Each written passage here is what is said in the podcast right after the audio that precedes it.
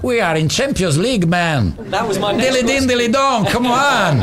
Ancora Messi, ancora Messi, ancora Messi, ancora Messi, ancora Messi, ancora Messi, ancora Messi, ancora Messi, ancora Messi, ancora Messi, ancora Messi, gol, gol, gol, gol, gol, gol, gol, gol, gol, gol, gol, gol, gol, gol, gol, gol, gol, gol. Into Sheringham, and Solskjaer has won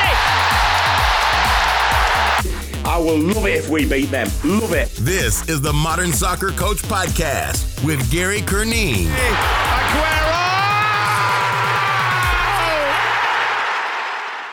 Hello, welcome to the Modern Soccer Coach Podcast. My name is Gary Curnane. Joining me for this episode is Tony Annan. Tony is the Academy Director at Atlanta United, who are the newly crowned M L S champions. So we talk about player development, coach development, our coach has been pushed enough. Tony talks about his journey with the French license, which is brilliant. Recruitment, importance of character, and then aligning everything with the first team to the academy, positional profiles, all that good stuff. Coaches are going to absolutely love this. Tony was really generous with his time and also with his level of detail and insight. So always looking forward to hearing what you think. Please let me know. At Gary Curnane on Twitter, at Gary Curnane on Instagram.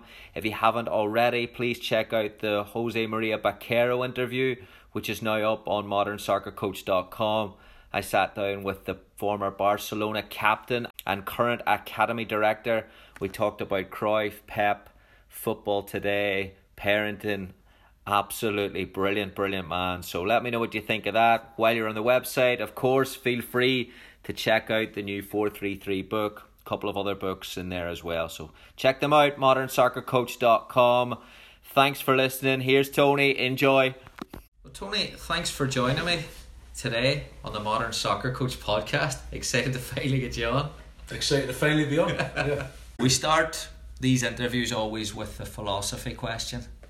How would you describe yours? Um, my personal philosophy towards coaching the player is players should be held accountable, uh, disciplined, open, very open.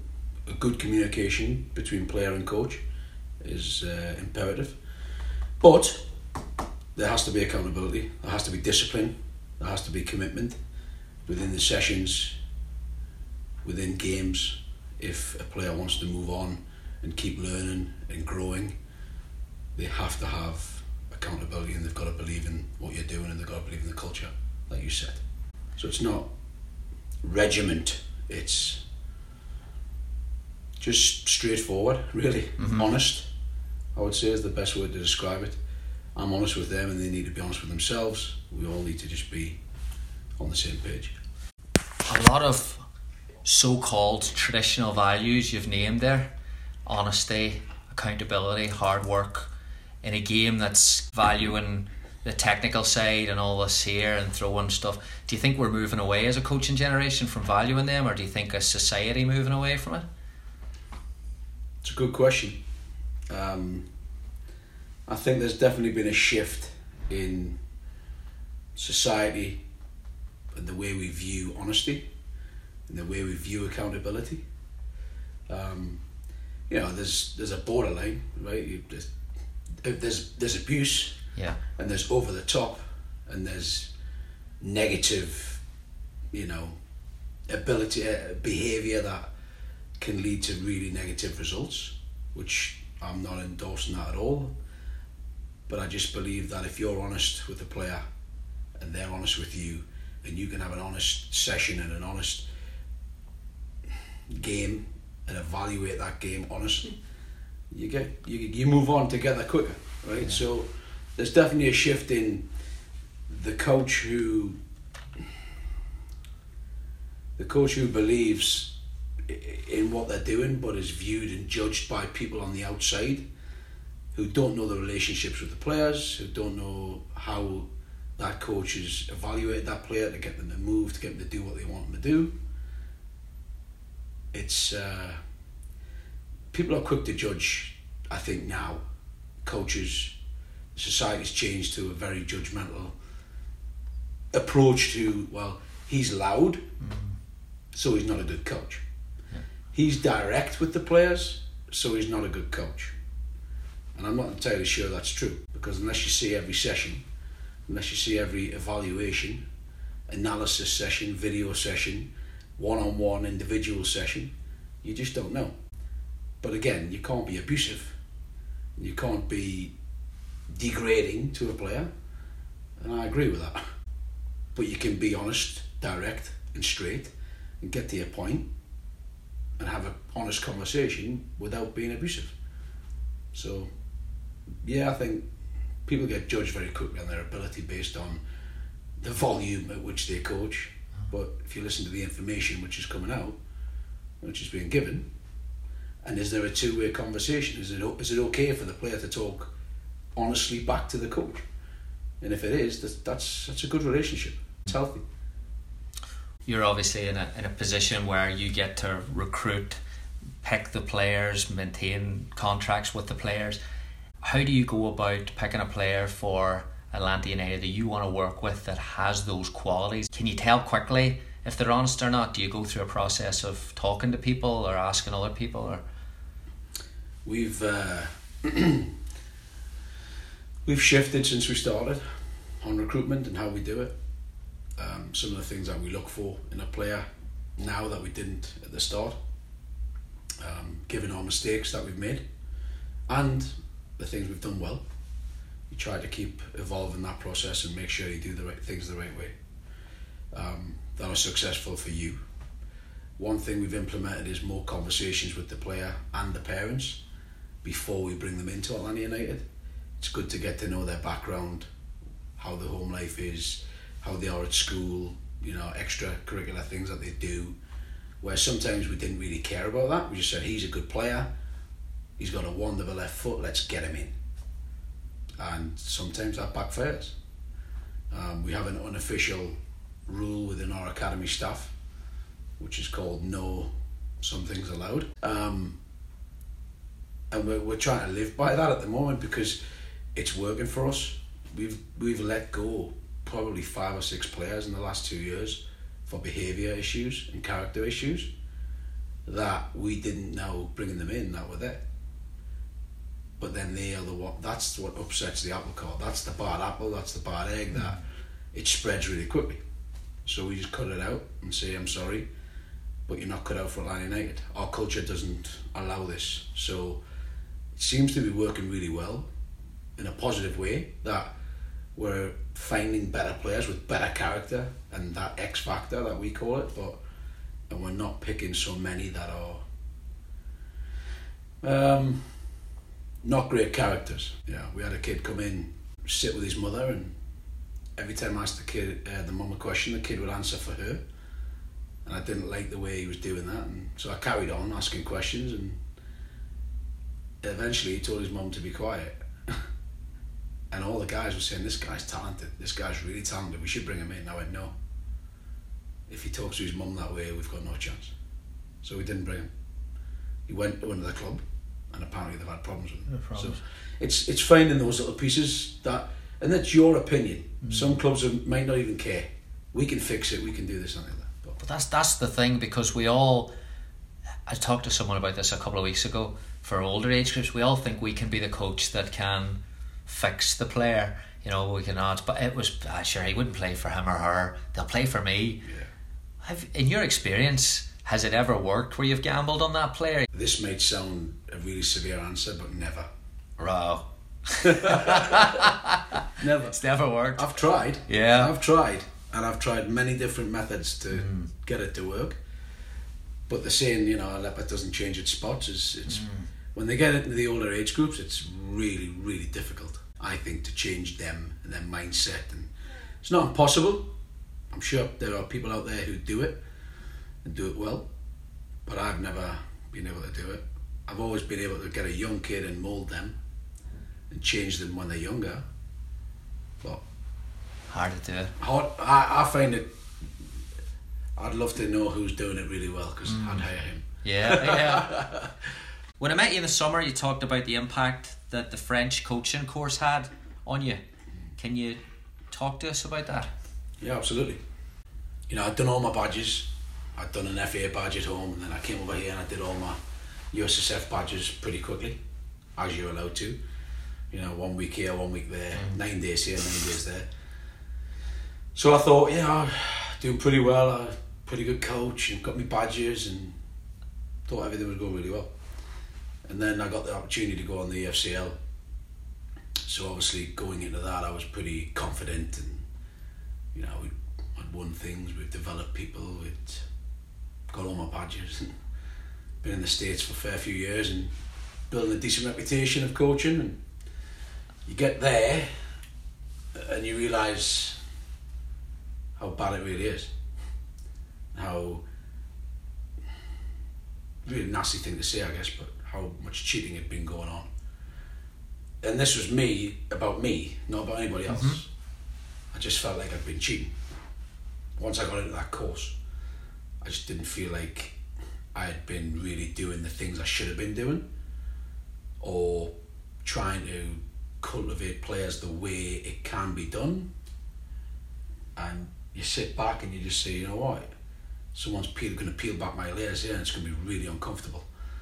And either you embrace it and you say, let's go for it and let's see what happens, or you, you turn around and you say, no, this is not for me. So I decided to basically let them peel me down to the core, mm-hmm. which they did. They ripped me apart, they build you up, then they pull you down, they build you up, then they pull you down. You think you've got it and then you haven't. And it's almost like their method of raising a player, they do it to you as a coach, which is quite, you know, intuitive really. It's it's you don't realise until you're finished and you go, they've just done to me what they want me to do with a player. They allow you to fail, they allow you to discover yourself, the learnings on you, you know, they really bring out another side in you that you just, I didn't know existed in me.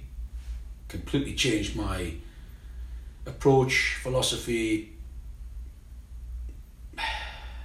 the way I think about training sessions, the way I think about exercises, trying to pull out the principle in the exercise and how you do that by using a completely different rule that doesn't apply to your principle, but if the rule goes well, the principle comes out. It's just, it's another level really of solving the problem of bringing out the principles and teaching the principles by using constraints and rules that don't really apply to what you're teaching. So it's it's pretty in-depth. It was two years. It was uh, probably the best thing I've done education-wise so far in my career, and I'm so happy that I did it. Like it's it, it totally changed me as a coach, and I'm happy to admit that. It's amazing there you say that's almost in correlation with how player, players are developed. Why do we not push coaches as much as we should, in your opinion? Mm, in my opinion. um, or or disagree, is coach education too easy? I think education's come a long way. I think the restructure that they've gone through and the methods that they're teaching are a lot better. It's definitely on the right track. Mm-hmm. Um, the fact that you have to wait six months and do some learning away from the course and then go back to it, applied learning, is, I think it's great. That's the way to do it. Um, could the courses be even longer and have more applied learning and more focus? I think so, especially because it's obviously more of an expense now for people. But wherever you go, if you go do your UEFA badges, if you go do your French licenses, your Spanish licenses, it's the same. It's expensive, it's a lot of work, it's not easy, because it's not supposed to be, because coaching's not easy. Mm. And that, I think that's where people fall short a little bit, thinking, nah, I'll get through that course, no problem, you know. And you shouldn't be, you shouldn't think that, you shouldn't think this is an easy course, or I don't have to do that course because I've already played, yeah. You know. Is coaching education easy? I think it is for some people. For the guys who get it really quickly, I think it's a challenge for guys who don't, obviously, but that's the way it should be. But I think we have to challenge our best coaches to do more, to do better, to take courses like the F C L and provide access to that would be amazing. And I'm biased, right, because I went through it, and some of my guys in my academy are going through it and have been through it. And every one of them I've seen change and be stripped of what they thought they knew, which is never a bad thing for anybody in any walk of life, in my opinion. It's to be stripped down naked and have to rebuild, you know.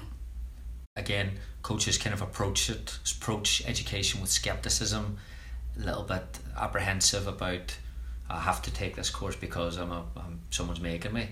Did you go in with, did you go in ready to like, I'm willing to change, or did you go in with a little apprehension that everyone else goes into, and it was the power of the course that? I was at a point in my career that I was kind of bored, needed a challenge, so I was taking a new job, which wasn't easy because mm-hmm. I had a pretty good job at the time that I walked away from. So the course was right, as soon as I started, the course was there to go and do it, and I thought, great, I'm starting an academy, I'm building an academy, I'm doing a new thing, why not?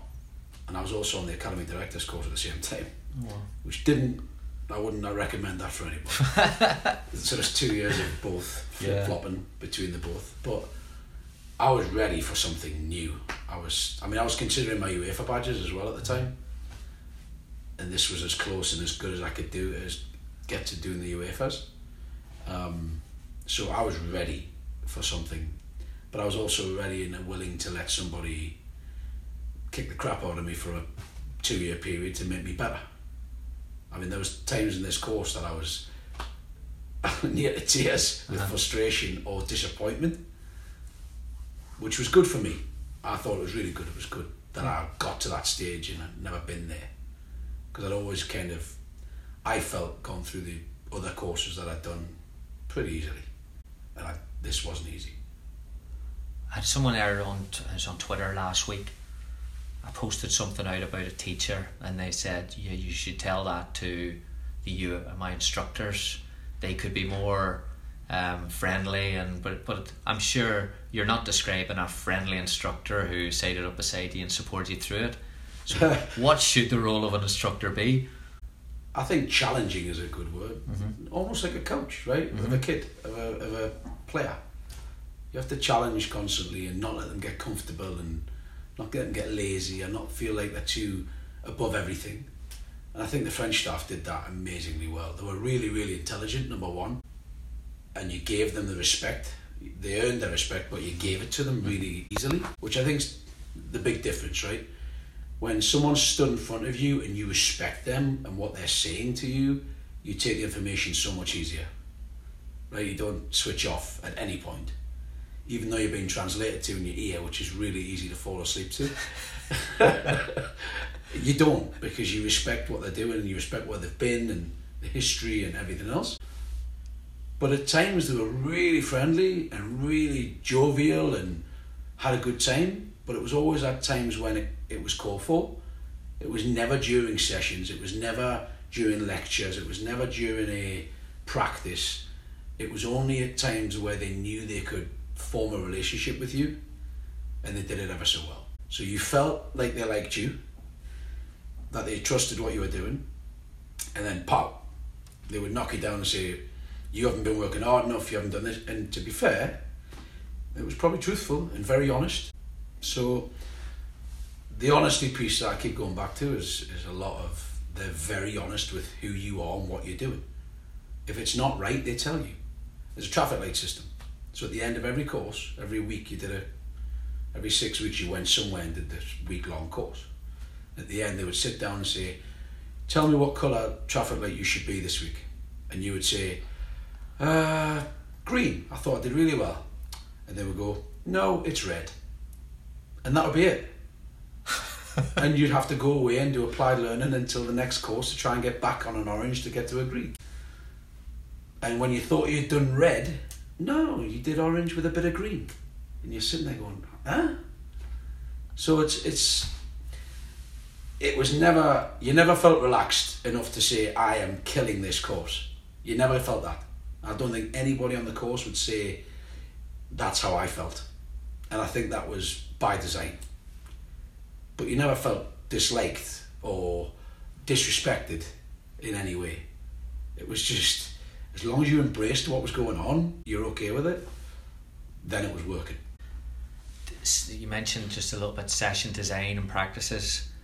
I see a lot of coaches that are going through the process over here at the minute, and it's the same picture: one goal, two wide goals at the halfway line when they're coaching any part of the game. Watched your you did a practice in Miami that was as close to decision controlled decision making, everything combined. How much flexibility is there in the French education of, you know, being creative with session plans, or is that important?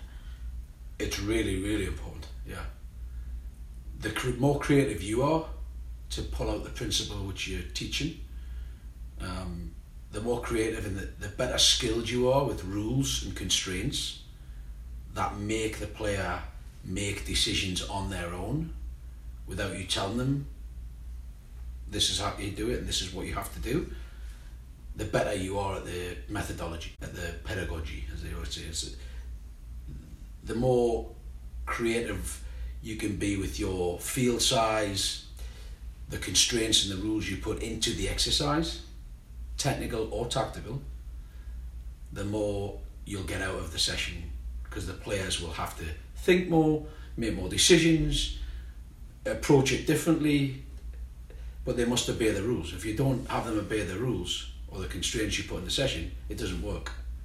If you allow them to ignore the rule, then your session doesn't work. So the makeup of your session is basically, it can be very simple, but the rules can be very, very creative. Complex, yeah.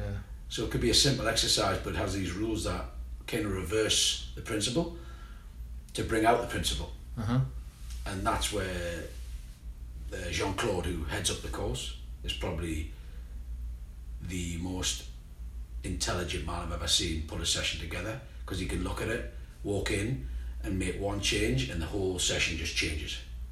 Where you're sitting thinking, what can I do here to make this more more challenging, and it's too easy, and what can I do, what can I do? And he could step, he could appear on your shoulder and say, why don't you move this cone here and that cone there, and tell them that they have to attack between the cones, which will force the space to open up on the outside, which will get where you're going with the principle of play. And he's so good at that. He just, he just, it's so easy for him. And that's, it makes you think, it makes you look at the session and go, right, is there something I can put into this session that doesn't really apply to my principle of play, but it will bring out my principle of play? Therefore, they will have to think how to solve the problem. So there's a ton of discovery. There's a ton of discovery where you don't say a lot. You know, you have flash freezes here and there, but you don't say a lot. You question, you question, you question, you question. You don't provide answers. There's a lot of that. Even in the tactical piece, they want the game to be as close to the game as possible. So, which is difficult for a coach in traditional learning, because you have to give up the control of the training. Like, and that's something where I've, in looking at that there, I struggle to give up control of, because you prepare of moments that you're going to go in. When you do what you're talking about, you don't have those moments, you have to find those, yeah. Which opens, there's more variables to open up. Which was the most difficult part for me. I was very, very, I was a driver, I was controlling, I was very demanding, you know, everything was high intensity, come on, come on, yeah. Harder, faster. So for me, it was like, when I talk about being stripped away, it's like the things I've done for twenty years that I thought were successful, and still are, don't get me wrong. There's a, you can pepper these things in everywhere you go, it's not just one way. But now, when I put a session together, or I look at the session, I look at it completely differently, and I have what we call pocket rules. So instead of being prepared to go into the session and explain something, I've now got pocket rules that I say, all right, this is good, but it could be even better if I drop that one in, right? Well, this is not working, so I need this pocket rule to fix it. So now when you pl- when I plan, I have pocket rules that are invisible in my pocket, but uh-huh. They help bring out the principle, or they make it more challenging, or they make it a lot simpler than what it is because it's too complicated. So I'll take that rule out and I'll put another one in, but I'm prepared to move the session along with rules and constraints more than my information. We talked before about, just off air, about coaches getting to where they wanted want to go a little bit too early in this country. Uh, that sounds like when you go on that pathway, it almost re-energizes you to an extra level of more creativity, more risk taking, less control. We should be doing more of that really in this country, shouldn't we? I, I think everywhere, Gary, yeah. Not just here. I think there's issues all over the place with guys wanting to go from A to Z without stepping on any letter between. Um, it's I want to arrive and I want to do it now and I want to be great now, and there's years of practice and years of failure and there's years of mistakes to go through before you even attempt to get to that level. Um, I think the coach who, the more hours you spend experimenting and the more hours you spend failing and doing things wrong, the better you get. You have to fail. What is failure for a, for a developer? It's a good question. I'm not sure there is failure except not giving the correct information, giving them too much information too young, not encouraging them to be decision makers because you give all the information. I mean, I we interview a lot of coaches, right? There's a lot of coaches who want to work at Atlanta United. And when we bring them in, or we go watch them, without them knowing, just sitting listening on the sideline or watching training, the biggest problem is not understanding how to put a training session together that relates to the game. And it's very generic. And the information is too much. And the questioning, if there is questioning, it gets answered by the coach. So what's the point in questioning? If you're going to tell them anyway, there's no point in questioning. There's no discovery at all. And the games you put on don't encourage them to think for themselves because it's a box of possession with no direction and no rules and no constraints. Those are the failings of a developer. By not looking at what you're doing and saying, is this developing a player? Or is it just kicking a ball about in a square because I think it looks good? Is it, do you want your team to play tiki-taka, tiki-taka, tiki-taka all the time? Then fine. But have a plan in training that is related to the game that makes the decision of tiki-taka, okay, make it make it real. Don't expect them, don't play eight v eight in a forty forty by forty with four goals and then roll out and say, why are you not playing tiki-taka? So, I mean, the failures of a developer are the preparation, the execution, and the the maturity of the session, the mentality, the the pieces you put together, how you put it together, and what is the end goal of that session. If you don't have those things ready, then you're not really that into developing the player. Mm, too much control, not necessarily kicking every ball, but holding every variable in your pocket. Yeah. Yeah. How do you learn to read a book? Right? Yeah. Your mum doesn't sit next to you and tell you every word, right? You read because you practice learning the words and you read the book and then you can read. It's not reading a book, but it's fairly similar. How do you get to think about making a decision in a certain situation on the field where you've never had to do that and someone answered it for you every time you did it? So, and the French do a lot of unopposed technical work, and people will argue It, if it's if it's unopposed, it's not beneficial, and I agree with them sometimes. It's probably the only part of the French thing that I had a problem with, but also their technical execution model is what they call it, is based on detail, down to the hip, down to the shoulder, down to the foot, down, and they think without pressure it's easier to correct those things. And I agree with that as well. I'm not either way, but I do a lot more technical work under pressure now than I used to. So it's, you know, you, you take what you want, right? And you build your, you build what you feel benefits the player. And you're never always right. You're never always right. How much of a role at Atlanta United does the first team, obviously first team success, how much of a role does the first team play in terms of, is there a club player profile for each position?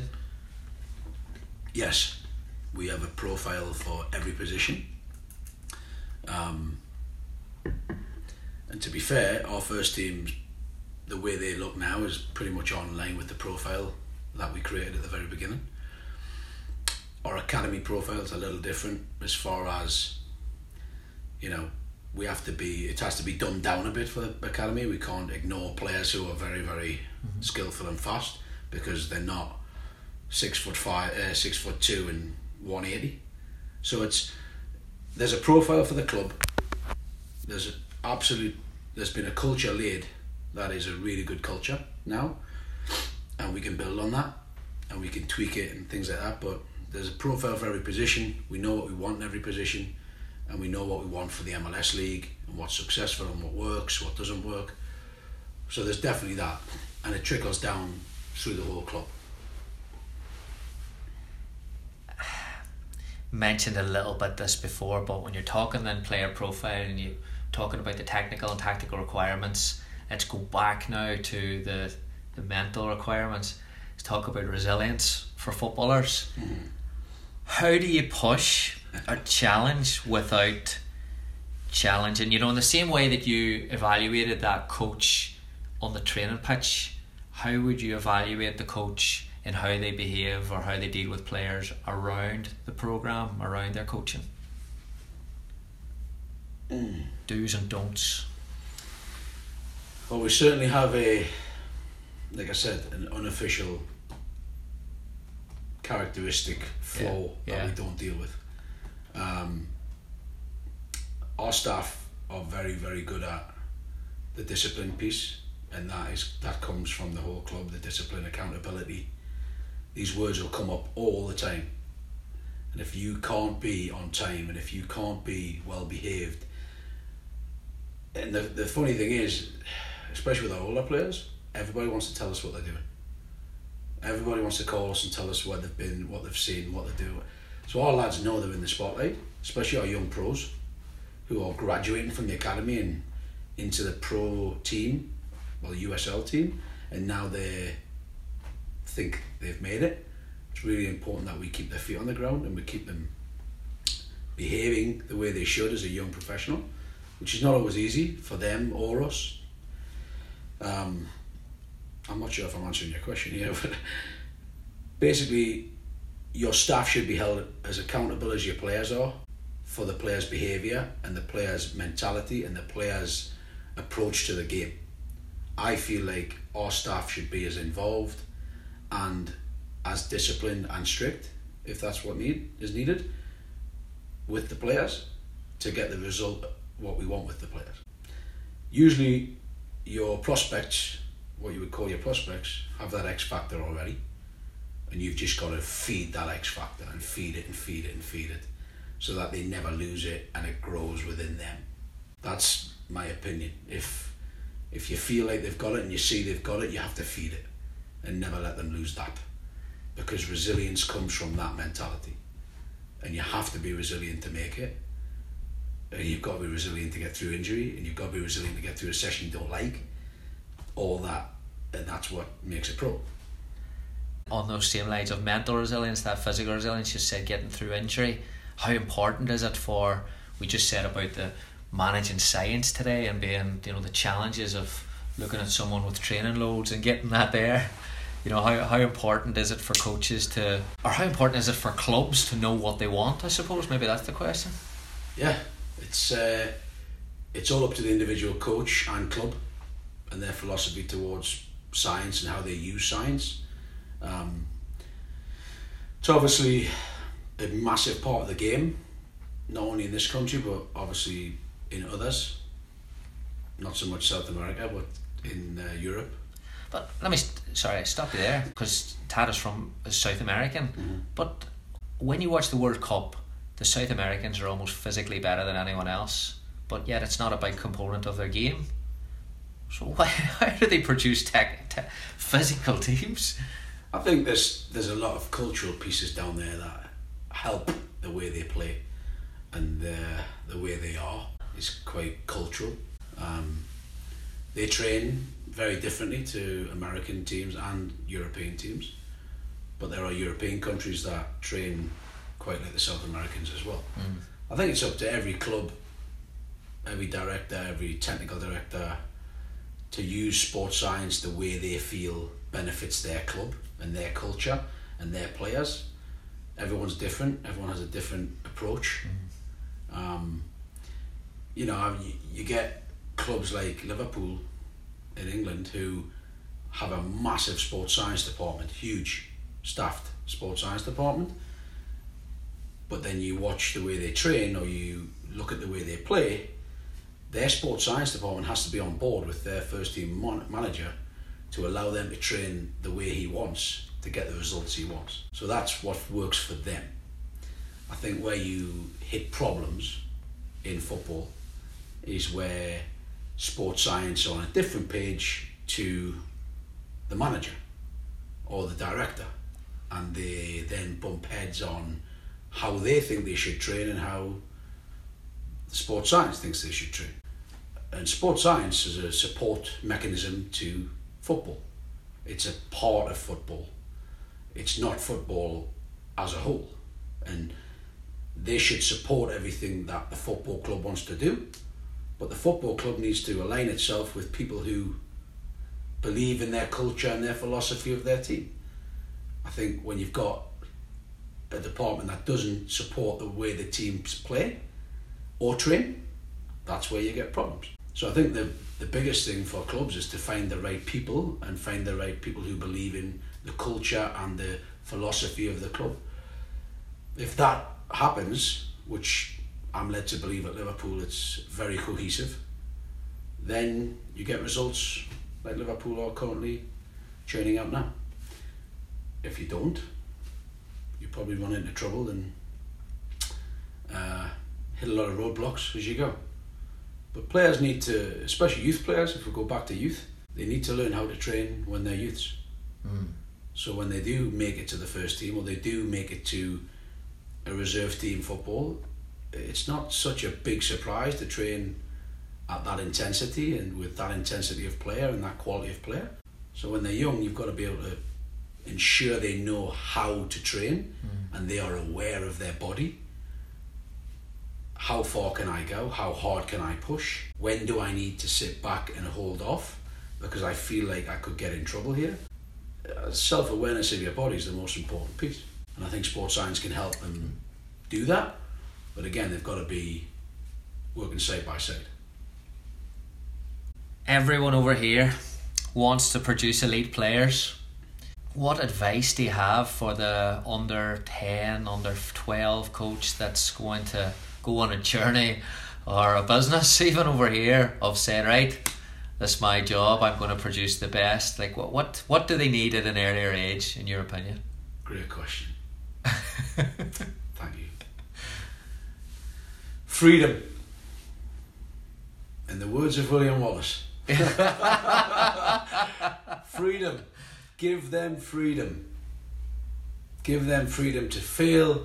Give them freedom to do whatever they want to do when they have the ball. Get them technically, work on their technique. Get their technique as best you can without making it a boring exercise or a boring time at training. There's tons of things you can do to improve technique that are fun, that are enjoyable, that are hard work.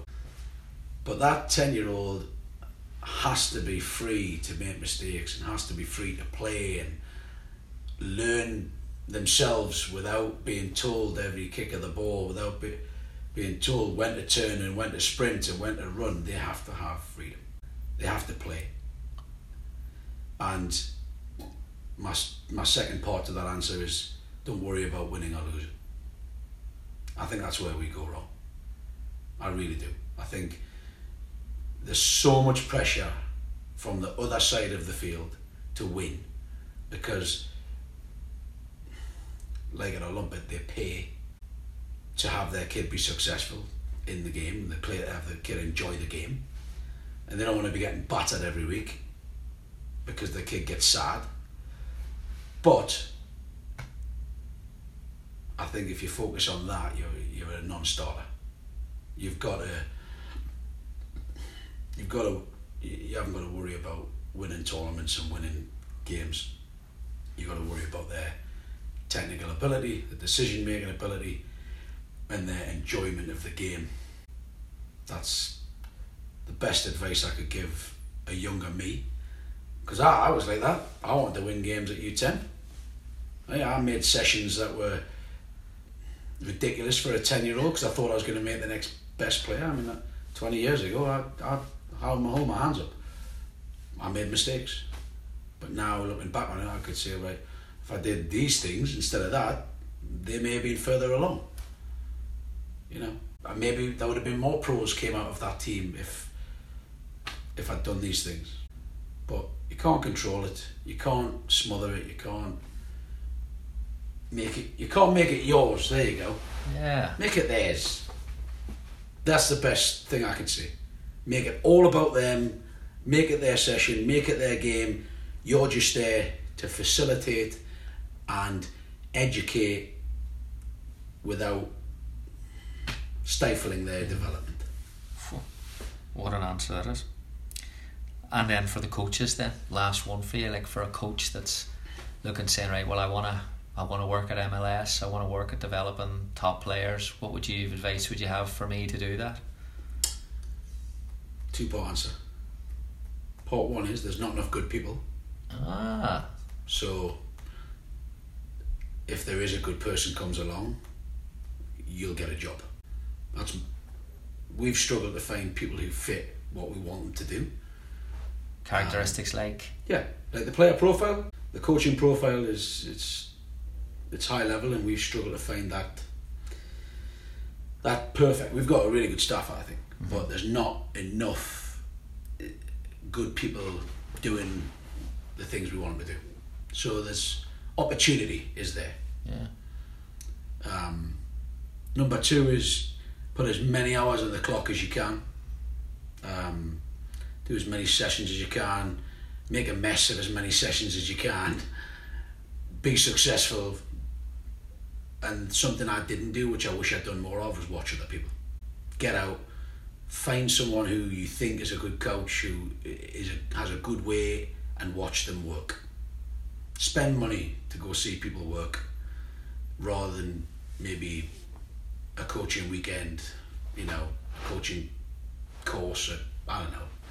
Just get out and watch people coach. Find someone who can help you get better without really doing anything. Mm-hmm. Just you watching them and listening. Uh, become a good listener to other people, which I, will help. I heard uh, whenever you were in the car and the young fella that was driving us in Miami, you said, be prepared to work for free. And he nearly crashed the car. Yeah, he didn't let me hear that, did he? He asked me, how did you get to where you got to? And I was explaining that I didn't get paid to do this, or didn't get paid to do that, but I felt it would benefit me down the line. There's not many of them around. There's anymore. Not many of them around. But I took, make sacrifice. Everything's sacrifice. Doesn't matter what you do. Doesn't matter what line of work you're in. You have to sacrifice to get where you want to go. And if you don't, there's a good chance you'll never get where you want to go. Yeah.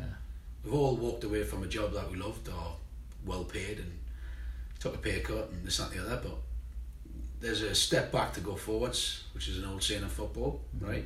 Sometimes you've got to go back to go forwards, and mm-hmm. if you've never done that as a coach, I think you've, you're, you're not on a great path. Mm-hmm. You've got to make sacrifice, you've got to watch other people, you've got to do things for free, you've got to be out there when you're not getting paid, if you want to be the best. And the, the last part is just, you've got to put everything into it. If you want to be an actor, a golfer, whatever, you've got to put everything into it. You can't be one foot in and maybe I'll do this in a couple of years' time. No, no, no. You've got to be all in yeah. to achieve. If if you say you want to achieve what you want to achieve, then mm-hmm. it's all in.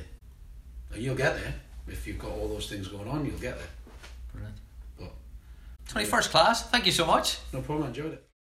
Thanks so much to Tony for his time and his insight there. I hope you enjoyed it as much as I did. Wow, where do I start? Has to be with honesty when he was describing his philosophy at the beginning. Not simply the words, because you often hear a lot of coaches talk about honesty and want it from their players. But Tony was pretty evident of what he meant by it later when he was talking about it in regards to himself and the French coaching courses. He said, up until that point, I felt like I'd been cheating. And that word jumped out at me. How many coaches have you ever heard use the word cheating when talk about themselves? And not very many, not many at all. And I think it's clear that it's that level of honesty that Tony has with himself. That's the difference maker. We're all honest to a degree. You know, we're honest that we maybe we need to get better at this here, or maybe we could improve that, or maybe we need to get a little bit of advice in this area. But being honest enough to say that that word is is outstanding for me, and you don't hear that an awful lot. And that, that tone stayed the whole interview, I felt, where that's the commitment that he has to get better, and that's what he holds to his players and his staff. And in moving in that there, you know, we talked about the parallels between coach development and player development. And that jumped out at me as well, because it made me think, how much do we talk about coaches actually improving? We talk a lot about players improving. Such and such was good and then they got better. But we never talk about coaches improving. They just kind of stay where they are. Maybe we should challenge that a little bit more. And then when you go into Tony's advice and, and how he feels coaches should be progressing, again, simple things, but at a detail and a level of commitment. The more hours you spend experimenting, failing, and doing things wrong, the better you get. You have to fail. So that's not just someone advising you to go and spend some time coaching and trying things. That's someone trying. You have to be working at a level that it's going to go wrong. So he's always challenging, always pushing. And I thought that bit at the end, the advice...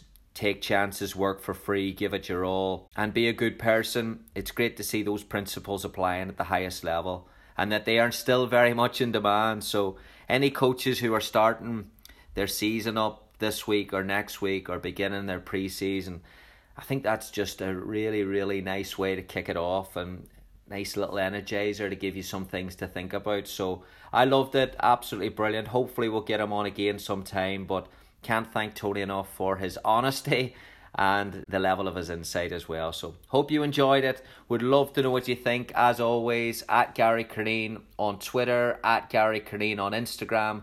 What resonated with you, what you agreed with, maybe what you didn't agree with, all that good stuff. Would love to hear from you.